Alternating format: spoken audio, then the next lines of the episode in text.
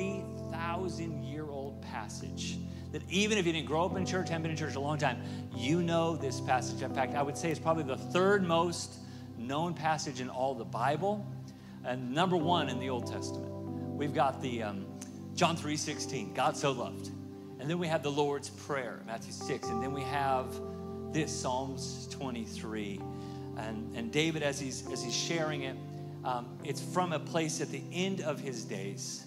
So when he wasn't when he was a young shepherd. This is when he was a king and he's remembering back on his life and he's he's writing this song about the goodness of God, the faithfulness of God, the ever-present help of God towards the end of his life. And here we have the shepherd who became king talking about the king of kings and how he is like a shepherd to our soul in the here and in the now. Now, where do we most hear Psalms 23? Anyone want to guess? There it is, one person at a funeral. Why do we, we hear it at funerals all the time? In fact, it's the number one passage on sympathy cards. It's in, it's in um, on tombstones. And it's because there's that little part in there about, though I walk through the valley of the shadow of death, I will fear no evil. And yes, someone who is in a mourning service or a celebration of life service or at a funeral, like we're experiencing maybe the shadow of death because of someone else's departure. But David is writing this in the land of the living. David's writing this from a revelation of who God is to him and how we can now, 3,000 years later, better know who God wants to be to us. And so we might need to take this off the tombstone and off the sympathy card and work it into our living life today. Because how you see God in the mountaintops and in the valleys, how you see God determines your life determines who you are, what you believe about yourself when you connect with the God and how He sees you and how He wants to lead you. So these simple six verses can truly shape your life today. Psalms 23 The Lord is my shepherd, I shall not want. He makes me lie down in, in green pastures, He leads me beside the still waters. He restores my soul. He leads me on the path of righteousness for his name's sake. Yea, though I walk through the valley of the shadow of death, I will fear no evil, for you are with me. Your rod and your staff, they, they comfort me. You prepare a table before me in the presence of my enemies. You anoint my head with oil, and my cup, my portion, my provision, it overflows. It runs over. And surely goodness and mercy shall follow me all the days of my life, and I will dwell in God's house. I'm going to be with God forever. That's awesome. I want to speak today from Psalms 23 of how to have a satisfied soul. What can we expect when we walk with God? We will not experience perfection here on the earth that's going to happen in eternity. But the perfect one is our portion. He's our protection. He's our provider. He's our help in the here and the now. And everything else in this world that promise satisfaction, not that all those things are even bad, but they will leave you with a, a need, a desire for more. There is only one thing that completely fills your cup, your portion, your heart. The satisfaction of your soul is only found in your Savior. Amen. Can we pray?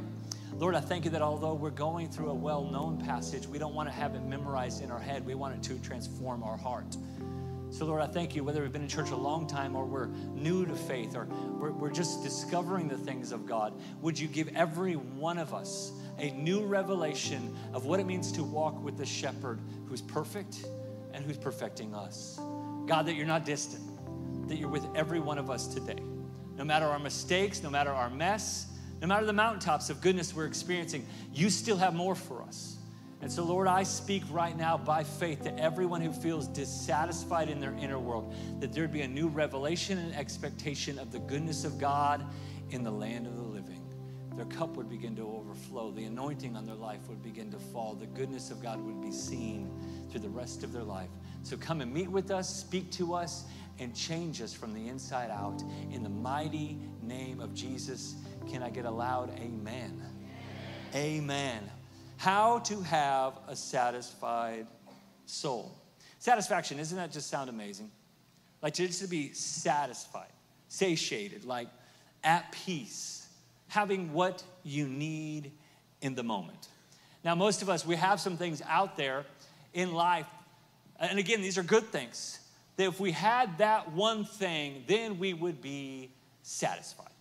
I think any one of us could fill in the blank with many things. It could be the career move, the relational health, the connection, the, maybe it's physical health, maybe it's just more provision, money in the bank for you. And if I had those things, or if I had that one thing that I feel like I'm missing, God, if you just did that one thing, then I would be content. I would be satisfied. I'd be, I'd be all right.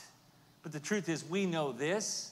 We know this by seeing the lives of the people who have everything people that we would like prop up, of the people that have it all together just in the world. I'm talking about the famous, the influential, the powerful, the rich. Like we would look at them and like, man, they don't have a problem in the world, but we know the stories of their lives.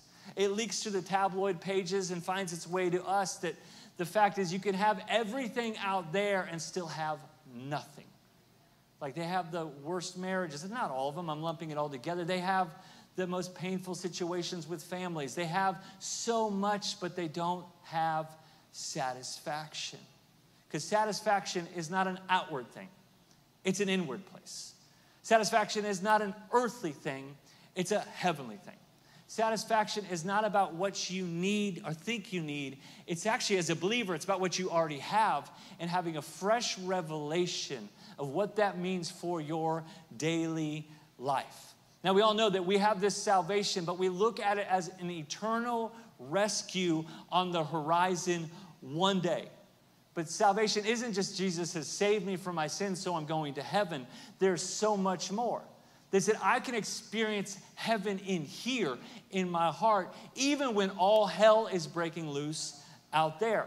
And for some of you who are on the mountaintops right now in the goodness of God, I would encourage you that God actually has so much more in store for you. Because sometimes when things are working, we then rest instead of realize that God's working something bigger through us to the world around us. So when we have a passage that is so well known and memorized, it tends to stick in our head. But the truth is, things in our head, if they never make its way to our heart, will never change our mentality. It will never change our perspective. And there's this crossroads in our inner world where our heart and our soul and our spirit all collide. And that's the place where God does his greatest work on the inside of us. And so here we have the shepherd that would be king talking about the king of kings as a shepherd. He's wanting to relate to us what he has learned in his long road of walking with God, where he had made some detours and been on delay because of his own mistakes. And then sometimes God has delayed some things in his life because ultimately God was into his development and his character. And he's revealing to us what it looks like to walk with God daily. That the Lord is a shepherd and, and you don't have to lack, you don't have to want. He, he makes you want to lie down in a green pasture and brings you, uh, leads you besides a still water. He rejuvenates, refreshes, and restores your soul. And although we do not build all of our theology just off a few verses, but the full passages of Scripture and all of the Bible, and even then we see it through the finished work of the cross, the resurrection power of the empty grave, but we have to get it in our heart, not just in our head. In Psalms 23, it is this all inclusive feast of what it means to be saved and secured and connected with God. Not just for forever, but right here and right now. There is more satisfaction for your soul because there is more of God that He wants to reveal to you. He wants to reveal what it looks like to walk with you every single day, not just on difficult days and not just get the praise on days of celebration, but be in the midst of every single day the mundane day, the day of misery, the day of struggle, the day of success. He's with you every single day. It's an all inclusive feast. I remember, I think it was 2004, um, I went on a cruise. It's the only cruise I've ever been on in my life. In 2004, if you turn back the clock, uh, I went on a cruise with some other church leaders I was leading with, and I didn't have a lot of resource back then. I was just out of college and just serving and, and uh, at a church and working a job, and we went on a cruise. And I don't know if there is a Spirit Airlines equivalent of a cruise, but that's what we were on. It was like a little three day tour, three little three day, three hour tour. That's Gilligan. I was on a three day little trip down to Ensenada, Mexico, and back to Long Beach, California. And uh, it, it was pretty, it was pretty Spartan. It was pretty spare. Now, but the one thing they did have going for them is that it was all you could eat at dinner. It had already been paid for. And I went in, as any 23, 24 year old would, ready to make good on that offer. So, in fact, I tried to order two entrees, and they said, Sir, you can't order two at a time, but you can order as many as you like, one at a time. And I said, Fine, I'll start with the crab, because it's the only time it's ever acceptable for a grown man to wear a bib.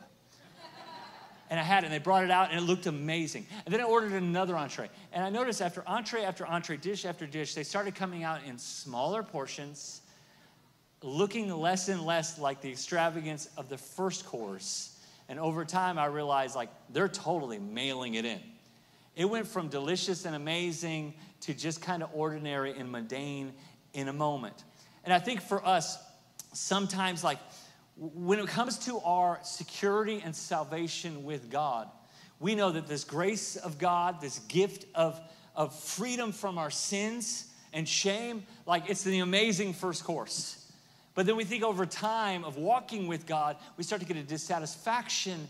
Like it doesn't get better as it goes. And that, friends, is the farthest thing from the truth. And if I could break up one lie that the enemy has told you that you might have bought into because of your current situation or current circumstance is that God's going to be good in the beginning and good at the end, but He's not good in the middle. That from the salvation moment where I feel like I'm set free or I am born again to the day when He makes all things good at the end of time or the end of my life and I'm with Him for eternity, that I starts good and it ends well, but in the middle it's a mess. And there is mess in life and there's mistakes that we make. But what David teaches us in this psalm and in this song, in his greatest hit, is that we can experience the goodness of God all the time. That we have a God that provides, a God that protects, and a God that satisfies your soul. So if you are not satisfied in your inner world right now, there's something the enemy has lied to you about that this passage of scripture maybe could help illuminate to the goodness of God no matter what your daily grind looks like. Psalms 23, it starts out with the Lord is, I know this sounds so simple, but I think it's powerful. He's my shepherd. He's not a shepherd, He's not the God, He's not someone else's shepherd. He's not all of humanity's shepherd. David understands, although he's the God for us in the present tense, can look out for 8 billion people, he's my personal shepherd in my life. He's mine. Something parents don't have to teach your two or three year old, they learn real quick. If they want something, they say, mine. We didn't have to teach them that. And my kids, the truth is, they didn't pay for any of that stuff. But when it comes to the toys, that can be yours. That's fine by me. Now, you better not touch the control or the thermostat, or you're going to lost your mind. Those things are mine. But everything else, yeah, you can have that. In fact, it's in the mentality of a child that if they see something that they want, that they grab a hold of it. And maybe David is teaching us this childlike faith that we just need to take a little bit of ownership in fact, if you want to step into a satisfied soul, you need to take your own personal ownership of your relationship with God. It is not just a God that cared enough to send Jesus and then one day he's coming back. He's the shepherd that is in my heart and my soul and my spirit at all times. In fact, Jesus teaches this ownership piece, connectivity piece, this intimacy piece when he teaches us to pray in Matthew 6. He says, I want you to pray Abba Father or Our Father. I want you to give the most intimate name possible to the God who created everything. I think sometimes in our mindset, especially people that maybe grew up in church a little bit, is that we think that God's way out there, and if He cares enough, He might get involved. But David says, Let me tell you what I know at the end of my life is that God is His perfect shepherd, and He's your shepherd and he cares about your soul and he cares about your situation and he cares about where you're going. One of david's sons solomon he had a song too. He says i am my beloved's and, and my beloved is mine. In other words as a son belongs to the father so does the father belong to the son. You have a relationship with god. Sheep and shepherd are mentioned over 500 times in the Bible. And yet David says, This is, this is my, my shepherd. He gives him a, a name. He's Jehovah Rohi. He's like this God that shepherds my soul. I've got a revelation of walking with God, David says, through my generation, is that I have a God that cares enough to care for me about no matter what I am facing or what I'm walking through. Now, the truth is, like you've heard it preached before, I know I have, that sheep are dumb and sheep get lost and sheep will go the wrong way, they'll fall in the water, they can't take care of themselves. And the truth is, all of those things are right. Sheep are the most high maintenance animals around. They cannot exist or thrive without a shepherd. Now, does this mean we're dumb? I'm not saying that. Maybe the Bible did, but I'm not saying that. I am saying it is we're high maintenance. We need more care than we might know. We need more help than we might be aware of. David, when he says, You're my shepherd, he's the king of the most powerful nation on the planet at that time. And he says, I need a shepherd of my soul. I need the care of God. He's my Jehovah Rohi, the one that leads me, the one that saves me, the one that protects me, the one that feeds me, the one that provides me. He's the one that heals me. I have to have him. And if we know that we have him, then we need to know a little bit about his character. And what this psalm teaches us is that not only is he our personal God, we need to take ownership of that relational connection for ourselves, make it personal, make it intimate, but also that we have a God that does not fail. He doesn't fail. Now, listen, he does not fix everything immediately, but he never fails. So he must know something about our situation that he's allowing to happen in order to secure a better destination in the inroad. He doesn't fail. And the more intimacy we have with taking personal ownership of the relationship, the more connectivity we'll have with this Holy Spirit, the more we're encouraged with the fact that He loves us so much that He's actually leading us to somewhere good and somewhere by God's design. Romans 5, verse 5 says, This hope that we will not lead us to disappointment for we know how dearly God loves us because He's given us the Holy Spirit to fill our hearts with His love. So if you are empty or dissatisfied, it's because there's something in your internal operating system that is shutting off the love of the Father that flows through the Holy Spirit. And just maybe today, that even if you find yourself in a struggle, you would tap back into that personal ownership of the relationship you have with an almighty, perfect God who cares deeply about you. And let the Holy Spirit begin to make it personal with how much He loves you. And then you will find yourself from going empty to overflow, where your cup begins to run over, and you can declare like He does. Even though I might have walked through some things, I know that the goodness and mercy of God is tracking me down wherever I go because it is not based upon my character, but based on His. I think so much of this disappointment that you might be feeling or frustration in life is with things that we feel like God hasn't done for us or how life hasn't worked out for us yet. But if we get back to the place that He knows what He's doing in the long play of our life, then we might not like the path He's leading because who really wants to walk through the valley of the shadow of death? Nobody does. In fact, I read in a commentary that in the Near East, they would take them in to the deepest of valleys for two reasons. And the, and the sheep don't want to go there because it's dark. They don't want to walk downhill. But they will walk downhill, and even in the dark, when they have the voice of the shepherd leading them. And that's where the water flows, and that's where the protection from the sun is found.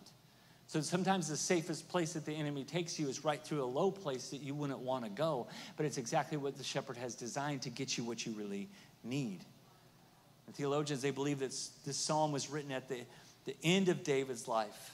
And David knew something that we can learn from today that we might not always like the route that God takes us, that the shepherd is steering us in, but we could trust the end goal and the process. Because even though David made some mistakes, the Bible says he still fulfilled God's purpose for his generation.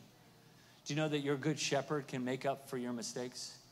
That when you went offline and off on tangent and, and did your own thing, that he goes and he finds you and brings you back in so that he can ultimately take you to the place of his heart's desire for you, which, friends, is so much better and bigger than the plan you have for yourself. Because remember, it's David who was left out of the anointing ceremony with Samuel. but he was the one that God desired. And when he's brought in and he's anointed, he doesn't just take the throne. He's got a Goliath and he's got a Saul. And he's got battle after battle and being on the run. In other words, he received his calling, but he didn't see it happen until about 14 or 15 years later. And David, who now is sitting in the seat of a wise king who's fulfilling God's purpose in his generation, tells us that we can trust the God who makes the promise because he who promised is faithful, even if the path to get to the promise takes longer than we desire. I think about that same kind of story and scenario in the Old Testament is in the life of Joseph. In fact, in Psalms, it talks about Joseph's, Joseph's tempering and Joseph's testing, and that God was working something greater in Joseph. It's in Psalms 105, verse 19. It says, Until the time came to fulfill his dream, Joseph's dream. But where did the dream really come from? It came from God. He had it one night. He had this dream. In fact, he had dream after dream of God putting him in a place of prominence. Now we know that he might have messed it up by bragging about it to his peers and to his brothers. It might have got him thrown in the pit. But this was a God dream. And it says about Joseph's life until the time came to fulfill the God dream or destiny for his life, the Lord then tested Joseph's character. Again, it's like 14 years until from when he is inspired by it or receives a promise to when he sees it in place. How many know that would be frustrating? How many know in your situation where you feel like I, I believe in on a promise of God, I'm standing on a promise of God, a desire fulfillment in my heart, and I haven't seen it yet. And I want to give up from that place.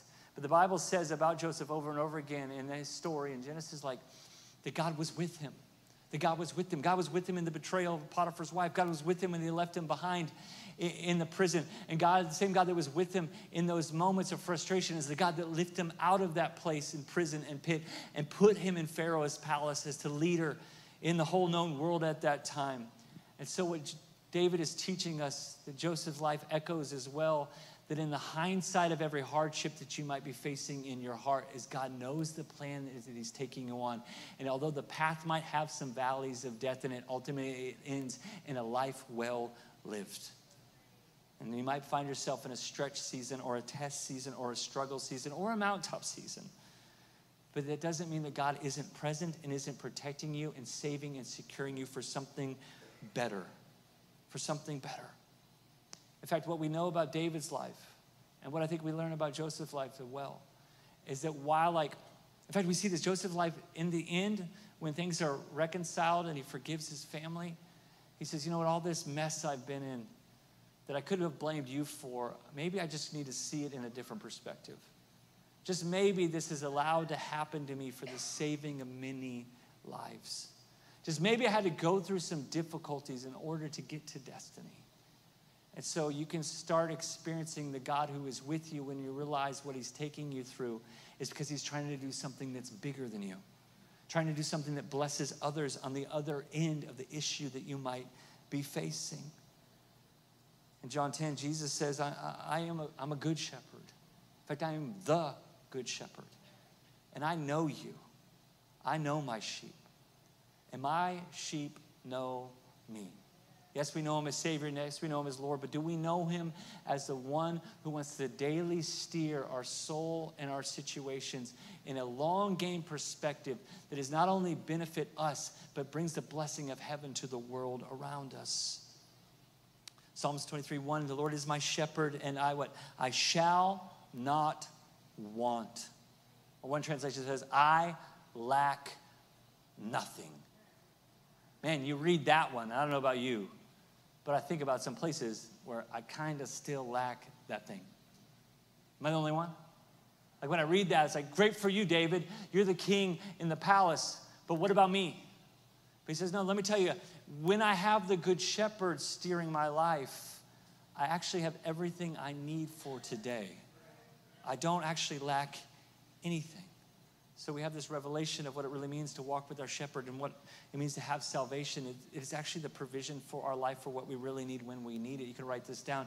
I have, if you want to have satisfaction in your soul, I have a God that provides every good thing. And if your theology has only been on the harshness or the hardness of life, and what God allows you to go through, but never focusing on the goodness of God and what He's already done for you and the fact that He isn't finished yet. You need to break up some of that callousness in your heart and get a heart that understands. Although I might not have all the things I desire right now, if I desire Him, I'm going to have everything I actually need. And if I make my, him my heart's desire, as he is my shepherd, then I can get a mentality that I actually don't lack anything because if I have him, I have everything. And yes, He will do more in me, more for me, more through me, but only from the revelation that He's the everything that I desire, and I already have Him. I have a God that provides every good thing. Psalms 84 says, The Lord God is a, a sun and a shield. I love that, that He's, he, he's the, the glory of the heavens and He's my protection on the earth.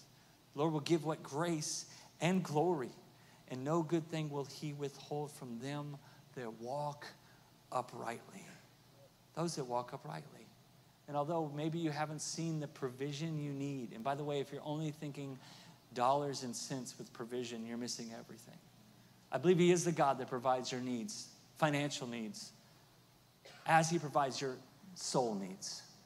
And if your soul needs are met first, and He becomes your source and supply of life, then he'll take care of every other thing that you need. Philippians 4:19 says that God will meet all of your needs according to his glorious riches in Christ Jesus.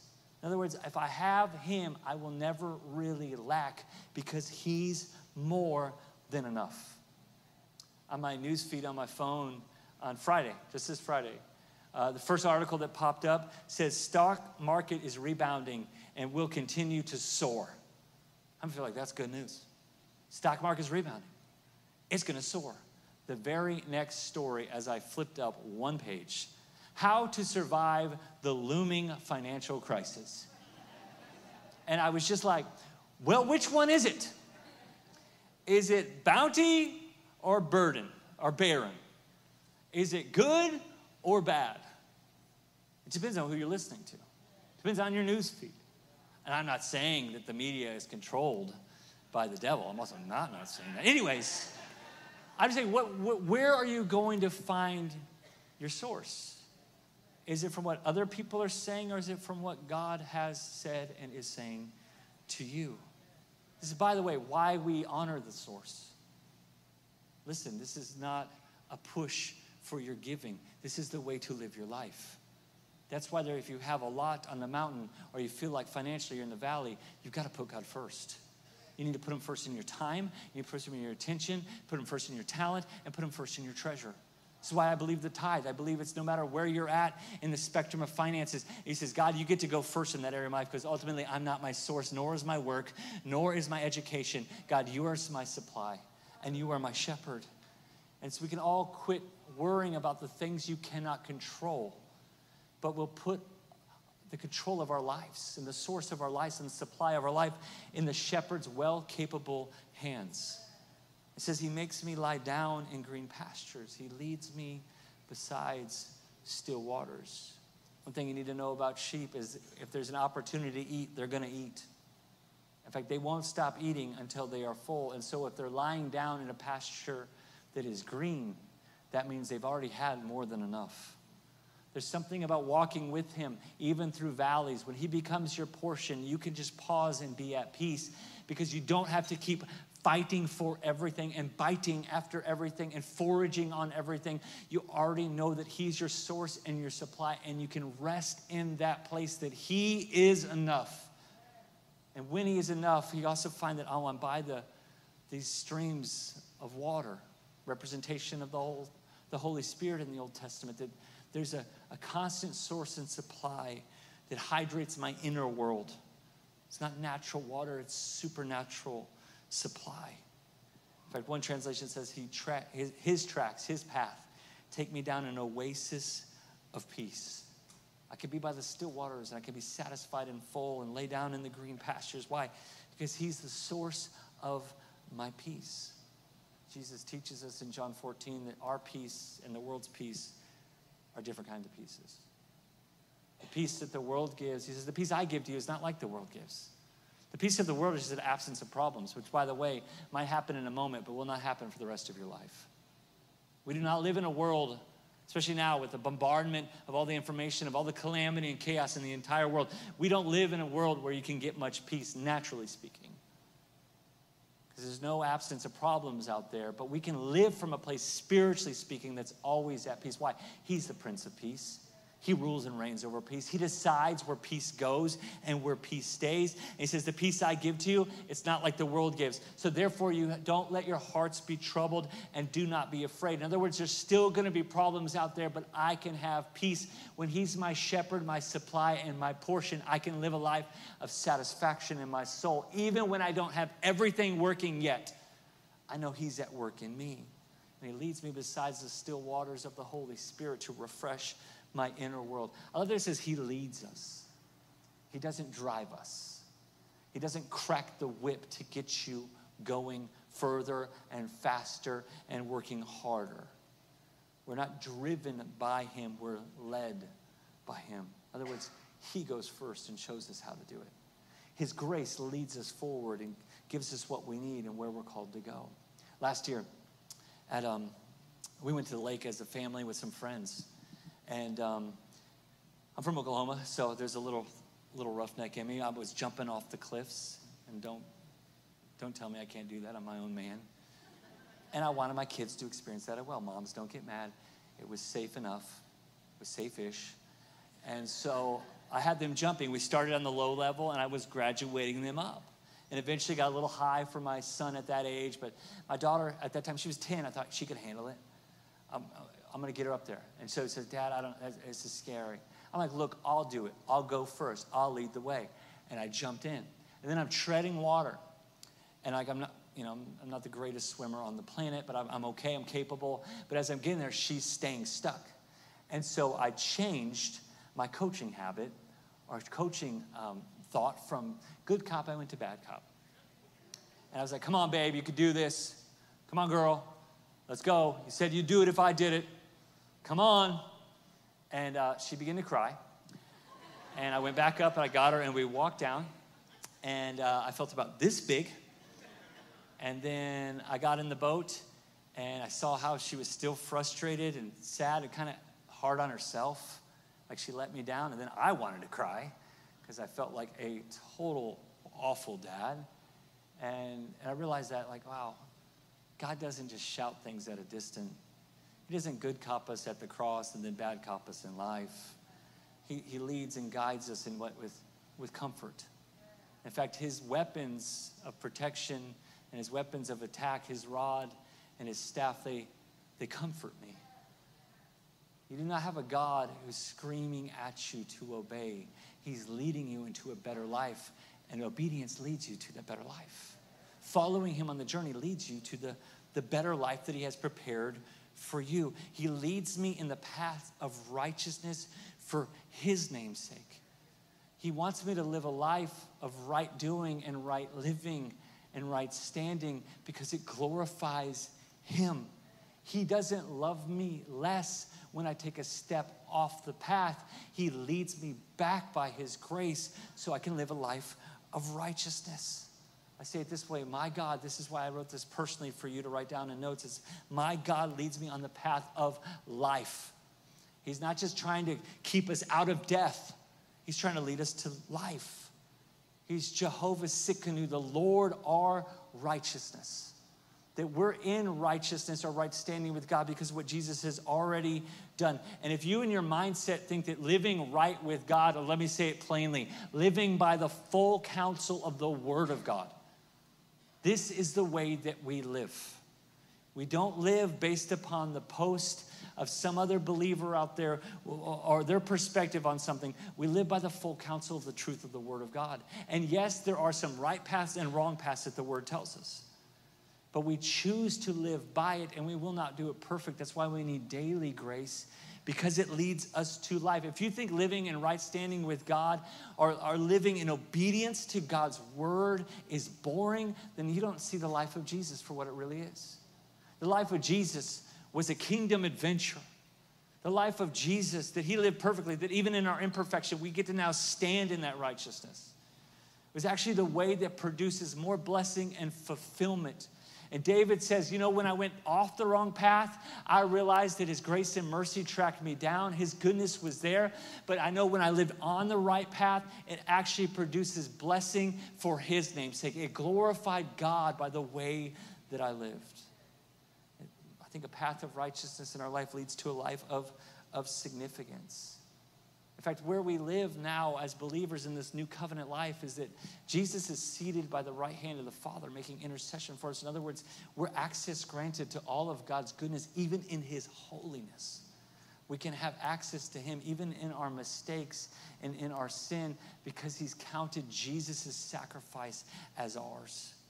And so now we stand or we are there with Him where He's seated by the right hand of the Father. And, in the psalm here, David also says, You're you set a table before me in the presence, the presence of my enemies.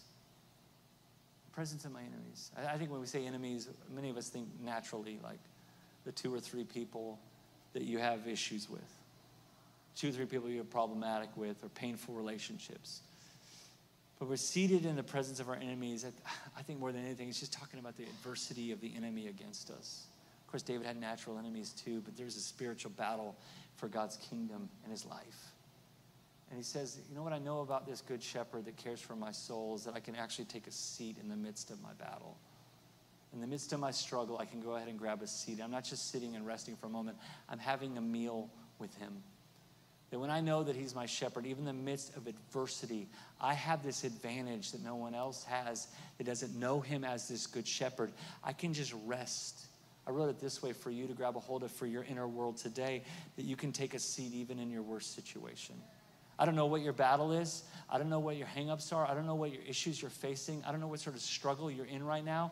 But it teaches us that the Good Shepherd allows us to take a seat even in the midst of the worst situations in life.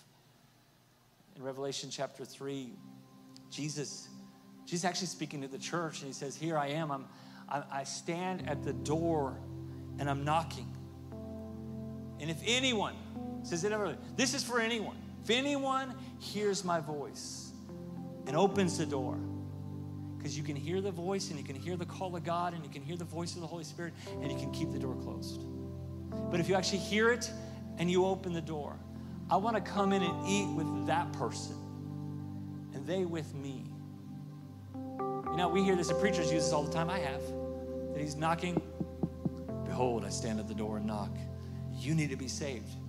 Let him in. And there's definitely truth to that. But in Revelation 2, 3, he's speaking to the church. These are people that already believed in Jesus.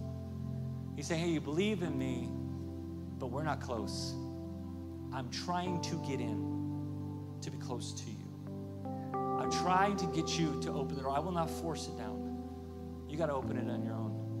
But when you do, I will come in and I will sit with you and I will look at you face to face we're going to have a meal together. We're going to meet together. We're going to connect together. That same kind of table I will set before you, even in your worst situation or your worst struggle, is that you always have me. Even when you don't have that thing working quite the way that you want, you have the one that works all things together for good, and he's sitting at the table with you. And this is for anyone, and even that person says, That person will be with me. Well, I'm that person that's messed up a thousand times. You're that person that has a seat at I'm that person who, man, I came out of nothing. You still have a seat at the table. I'm that person that took credit for all the goodness of God. I've got pride issues. I'm realizing, no, you're that person that has a seat at the table. This is for anyone. Matthew 18, Jesus says there's a shepherd. See it in Luke 15 as well. If there's a hundred in his fold, in his flock, and one wanders away and is lost, the heart of the shepherd is that I'm leaving the 99 safe one and you're still the one. Even as a believer, he wants more intimacy, he wants more connection, he wants more closeness from you, but you got to be the one that opens the door for yourself. You got to take your seat at the table and quit fighting your own battles in your own ability. Go ahead and take a rest with him in your inner world and see if he won't bring peace and provision and protection of what only the good shepherd can provide for us. You're the one, you're still the one. This is for anyone. And if, you, if you're that kind of person, you're the exact kind of candidate he wants to have connection with. 1 Peter 2, and we're done. If he personally carried our sins in his body on the cross so we can be dead to sin and live for what is right. Our old is dead, and this righteousness is what we can have in our life. By his wounds you are healed. And once you were like sheep who wandered away, but now you have turned to your shepherd. And I love this. He's the guardian of your soul. He's not just your God in eternity, He's not just your Savior on the cross. He's the protector, the provider, the peace. He's your portion in your inner world. And if you want God to make your life matter much in the outer world, you go ahead and let Him be the close guardian of your inner world. Jesus says, I've come to give you life in its fullness. The enemy comes to steal, kill, and destroy. You've got an enemy, you've got adversity. We're people under attack. And yet I've come to give you life and life in all of its fullness. But verse 11, we don't talk about very much. It says, I am the good shepherd. And the good shepherd is willing to lay it all down for the life of the sheep. This is how much he cares about the one. Yes, he cares for the 8 billion on the planet right now, but he has the ability to keep the cosmos in motion and his focus and attention because he's an infinite and powerful God, cares deeply about the one.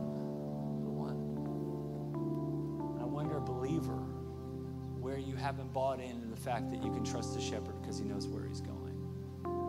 I wonder if you're far from God today, if you need to go ahead and open the door of access granted to the goodness of God and receive the gift of what Jesus has already done for you. Why don't you stand to your feet?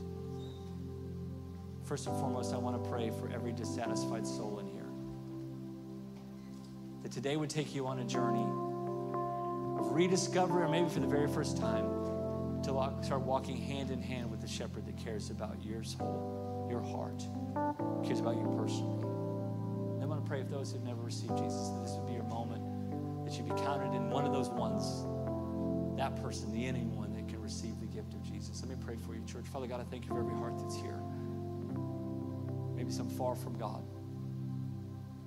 some that know God, walked with Him for a long time but there's a dissatisfaction of their soul. In fact, maybe their soul is weary. Jesus said that we could come to him when we're weary and heavy burden. He would give us a rest.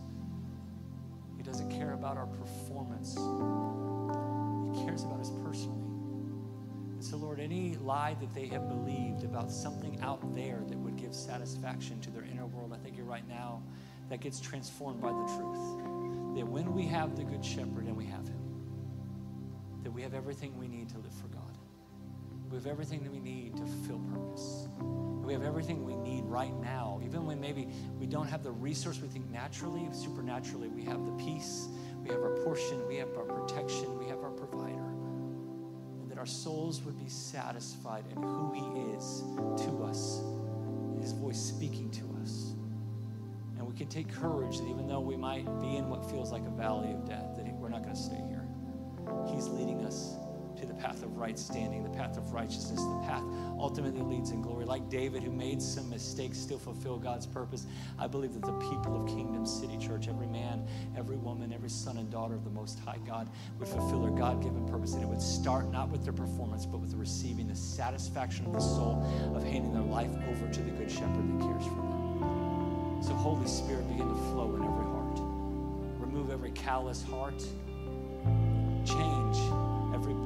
Heart that's wandered off the path to bring it back into the place where they can take a seat at the table of righteousness. They do not have to fight their battles, but they have to trust their shepherd.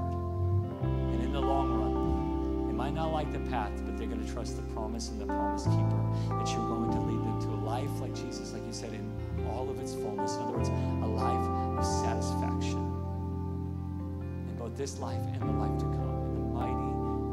Jesus. If you're here and you're far from God, do not miss the moment. The greatest decision you'll make in all of eternity is to say yes to Jesus. And the Good Shepherd has laid down his life so that you can find a real life. If that's you with no one looking around, what we're going to do in just a moment, we're going to pray a prayer. We do it after every single service. We're going to pray a prayer of faith. It's called a believer's prayer, a declaration that we trust God. We're to receive the gift of grace. We're going to turn from our old ways and we're going after Him. That we're going to let Him not just be our spirituality uh, on a Sunday, we're going to let Him be our shepherd every day.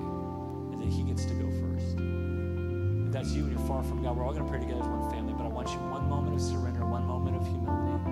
I'm asking you just to acknowledge your need for the Good Shepherd to start this relationship, or maybe for you to come back to Him. With no one looking around, just really you and God. If you are ready, greatest gift of all, and a life that will lead you to satisfaction inside. And ultimately, I think the goodness of God outside, but it starts on the inside.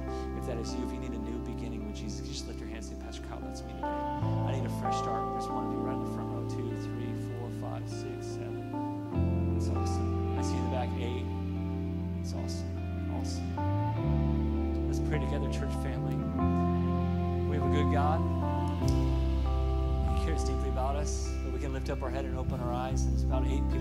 saw here. Maybe some people online or at Lansing that are getting a fresh start. Come on, let's celebrate with them.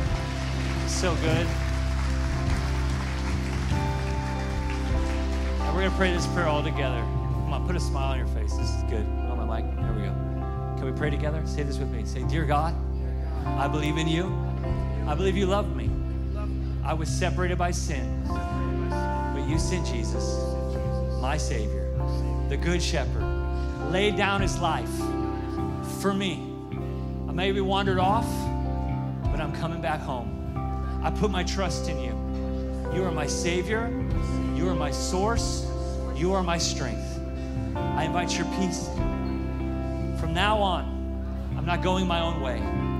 I'm following after you all the days of my life. In Jesus' name, amen. Hey, can we celebrate that? It's awesome.